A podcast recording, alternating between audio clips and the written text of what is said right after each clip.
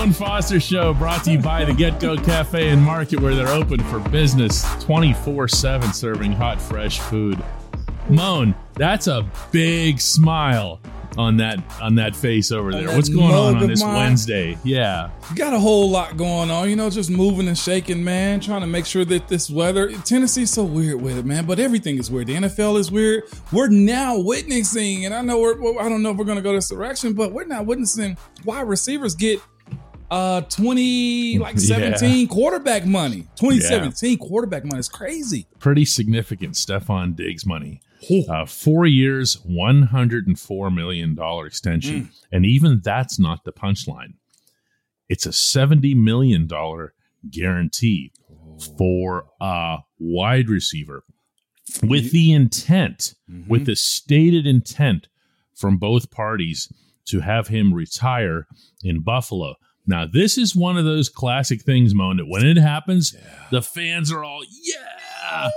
And the owners are going to say, no, this has nothing to do with us begging for a stadium right now.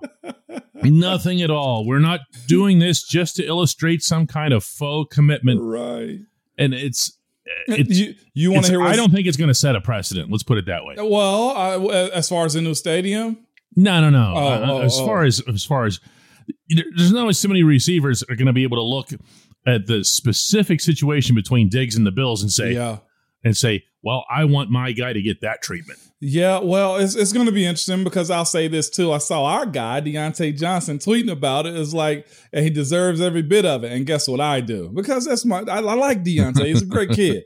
I say to Diontae, it's a great time to be a wide receiver, isn't it? On Twitter. And all he does is like the comment. And I was just like, hmm, I'm reading the room here. Not saying that, you know, Diontae's seeking that type of bread, but No, hey, but everybody keeps an eye on it, and you and you're Yeah. you were at the head of that list. Oh, I love it, man. I love it. But yeah, great day to be a wide receiver. No, no question about that. Uh, let's talk a little bit about the NFL draft. Yeah. Uh, we've talked about that as it relates to wide receivers. We've talked about that as it relates to a lot of different positions. Mike Tomlin uh, was today uh, at LSU. Uh, He was checking out their pro day. There's pictures of him and Ryan Clark down there, by the way, too. Uh, and I, I watch your head coach a Yeah. lot, and I always try to pay close attention to what it is that gets his attention. Yeah. And instead of getting into my thoughts on this, I'm infinitely more interested in yours. What what does he want to see, but specifically from a young player? Yeah. Um, interesting. He, he want to see a guy that's a football guy. Um, no matter what what their you know mentality or or or how they go about their day to day, you can dress weird, you can be quiet, you can be a loud guy, but when he watches you do your thing as far as the sport goes, he wants a football player. Um, and that's what he'll tell guys. You know, I always tell people when we walk in those meeting rooms, he tell you whatever you got going on, leave that at the door. Because when we walk in this room, it's all football. And I think he he he looked for guys who were patterned that way. Also, like it, it- he's interested in how he know how to pick a guy or what to get him going because he know at the core whatever they got going on those guys that are in that room care about football. So he tried to find ways in order to get them tick like he knew what to say to, to me to get me going or um, he would say something to Marquise in particular to get him going or keep Al engaged or even uh, when he's speaking to the defense when it's scout meeting Wednesday type stuff. Like those are the things that he does to get you going because he know he got a room full of football players. So when it when it comes time for competition, how serious are they? And I know all these prospects are going to be very serious at LSU or Pitt or Tennessee when they visit there or Georgia when they go there, but he can see it on the faces of the guys that are, hey, I'm trying to be a pro about this. I don't think it's no mistake why you go get Najee Harris. Look at how he was as a football player in year one. Most running backs, they don't want that workload. They don't want to be clawing for extra yards. What do we see most running backs, wide receivers, and everybody else do now when they catch the ball? Either get on the ground or get out of bounds. Look at the guys that we've had in that. Le'Veon, football guy. James Conner, football guy. By the way, congratulations to him for re-signing Yeah. a new deal. Football guy. And that's just one position. And then you go get a Benny Snell, who's the exact same way, who's a backup, but the starter is what?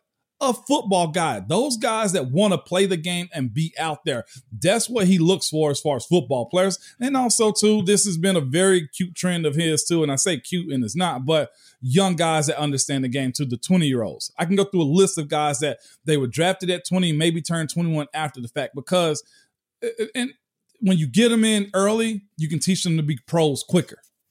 You know, there's a story that Tomlin himself told about Alex Highsmith's drafting. And Highsmith's playing obviously at a, at a smaller program in Charlotte. And Tomlin's down there, and uh, so is Kevin Colbert, and they're watching him. And they see him go through the standard drills yeah. that you want to see from an outside linebacker and an edge rusher. And then they watched they watched this kid uh, go into a special teams drill. And yeah. they saw the passion that he put into that, and then something that he did on the sideline with the rest of the special teams guys really struck a chord with them And I mean, I'm not going to remember exactly what it was, yeah. but it was something. It wasn't necessarily like a football drill, physical right. related type of thing it just sold them on the idea that this guy is really into this sport. Yep. Yep. Uh, and it goes the same way. Just look at the lineage of guys we've had. I know we spoke about this a little bit though, but but case in point, Lawrence Timmons. He was a football guy on how he goes about his stuff. I know for sure we heard the story oh, yeah. of, of of James Conner playing defense at the University of Pitt before he played offense, being a defensive end but having the ability to be more than just a position guy. Those were the things he was looking at. A guy that we love and endear, friggin' Ryan Shazier, like absorbed it. Ryan used to come to the facility daily, fully clothed with a, I don't know if we call a, a knapsack, a briefcase, whatever it was, changing out of his clothes that he took time to put on to go into the back room or upstairs with the coaches to watch film. You know what I'm saying? Like you see that you can't fake that. No, no, no. You, you can. I mean, I guess in a pro day you can put on a show for a couple of hours. And, and, but that's can, why those guys are going to be looking for those really, yeah, really, really little things. You know. And, and, I'll say this in the defense of Artie too. Artie was the exact same way. Mm. Young guy, very talented at Miami and also absorbing all of his family's duties. Like Artie, I think, pretty much adopted his young brother and sister to be father figure for them. Artie Burns has quite the backstory. You know what I'm saying? That's mm-hmm. why. Yeah, it's um, it's so much that goes into this process. It's amazing. When we come back, uh, we're gonna we're gonna talk a little bit more football. What a coincidence!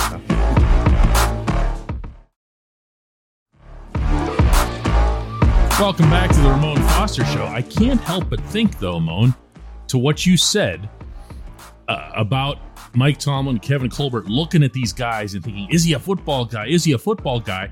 While at the same time, I have heard from both of them, I have heard from you, and I know that you practice this in your own family, that everyone encourages youngsters to participate in multiple sports. Yeah. What's the, you know? Well, I think if so, this is again. I've I've had these conversations with them. Um, I know Kev is a big Kevin Colbert's a big time baseball guy. Oh yeah, we, uh, we, have conversations about my kids before. I never forget I'm throwing BP to them or whatever, and friggin' Kev's like, "You're not throwing the ball right. Get your shoulder together." You know, he's telling me these types of things. But um, the reason I'm a huge fan advocate of multi sports is options you know, I, I, my kids are big time into baseball and football and basketball. Like there is no down down to I said sounding like a Pittsburgher right there. Don. That's said, good. There, there did you hear that come out? Noted there, and appreciated. Yeah, there is no downtime in uh, the Foster household. Okay, um, and, and it's because of the options of it. We're a sports family, but we're gonna have our education together too. By the way, I don't want to think it's just all sports. Of course. Um, but it, it goes like this if you only play one sport and there's Johnny Lucky that comes up that's 10 times better than you or two times better than you, and that's the only option you got, you're probably not going to play in your options and make it to the next level because, truth be told, most people want to go to college for free or as free as they can if that's the option for you. Why only play one sport or one, even not just one sport, but one position? Why not move around the, the, the baseball diamond if you have to? If you're see, playing, yeah, see what's there And and truth be told, I know like the NFL, like the football has grown a good bit too. And they have some kids that's only one way players. And I'm thinking to myself, I played two ways in high school. Like that's that's the way of the land in order for you to be productive and get on the field. And we use the old credo on the uh, on the football team with the Steelers: the more you can do, well, the longer you stay around in your earlier years. And it's also as if I'm only training one muscle as far as basketball goes, just shooting in my shoulder and this. What about when I got to go plant and I hadn't really worked the muscle group? Football allows you to do that. If I'm only playing uh, baseball and I don't know, like I know a kid that couldn't slide in baseball, just hmm. couldn't figure it out. When in play football, guess what happens the next time around? He starts sliding in the second. He starts sliding in the third because in his mind, if I can take a hit on the football field, I can get down in this ground and get dirty. Oh, that's okay. what it allows you to. And for parents that only want their kids to play on the infield when it comes to baseball, no, we don't know what position you're going to play. Here, here I was as an eighth grader, thought I was going to be the next Shaq. I was six three in the freaking eighth grade.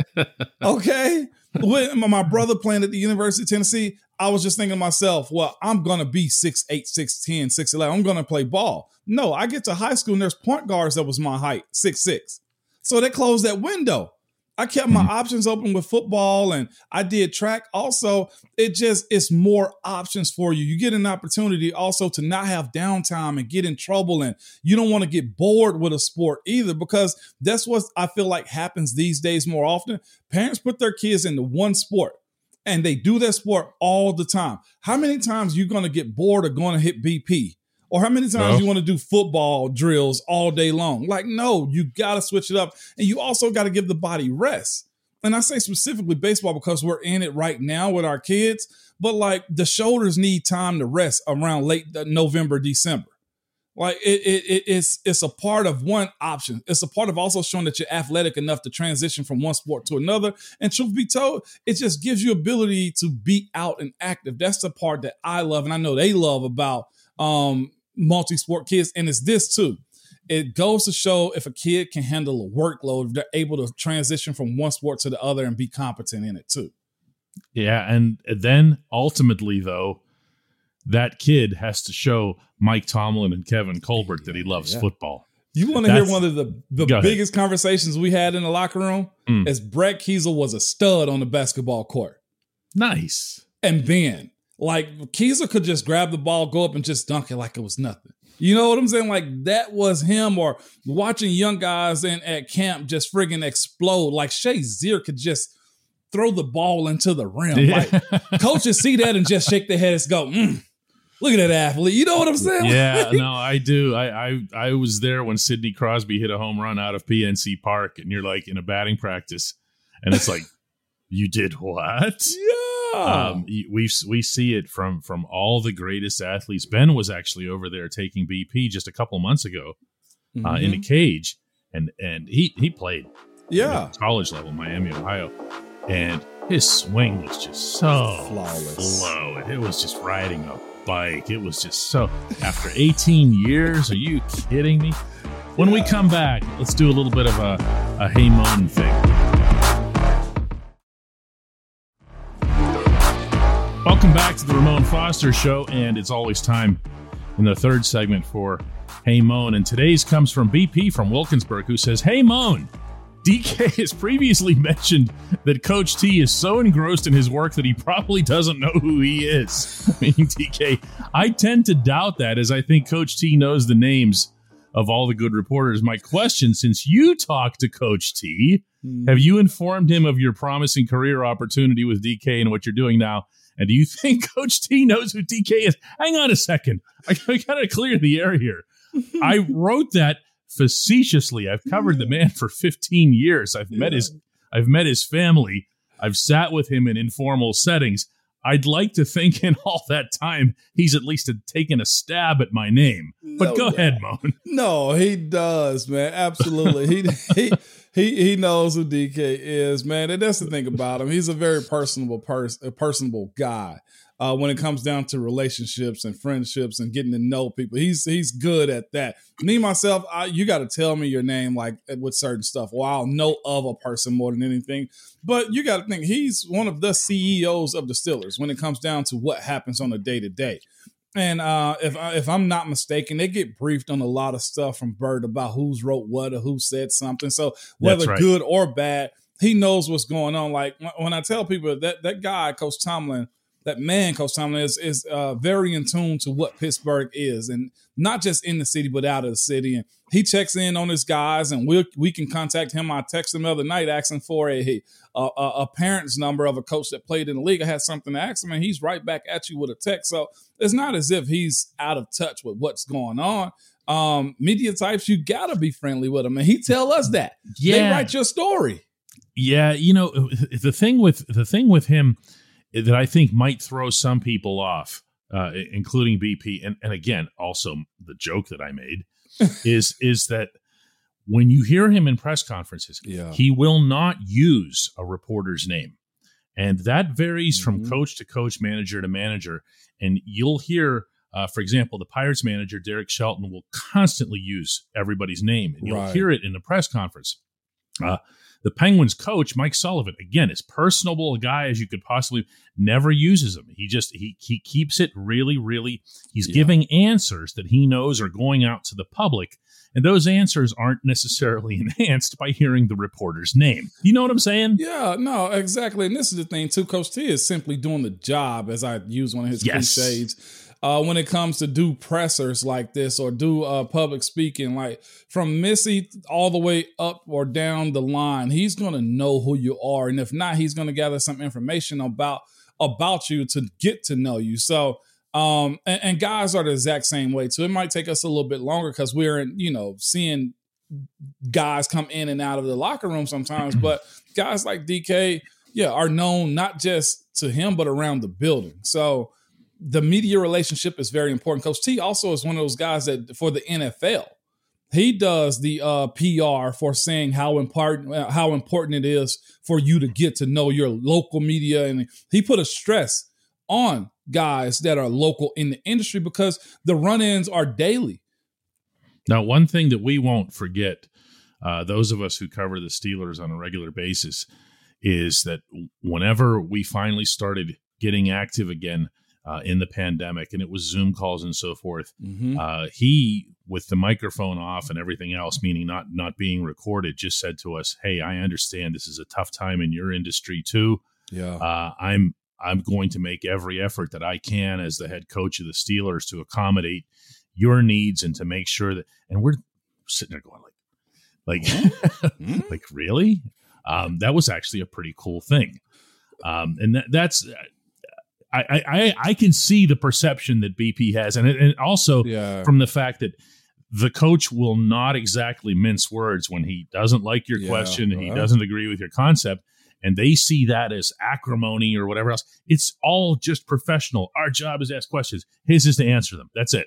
And also his job is also to protect the team too you know when he when he gets asked a crazy question yeah, exactly. Oh, not crazy. Somebody's looking for a hard answer. I oh no, no, we'll ask some dumb questions. I've done it too, believe me.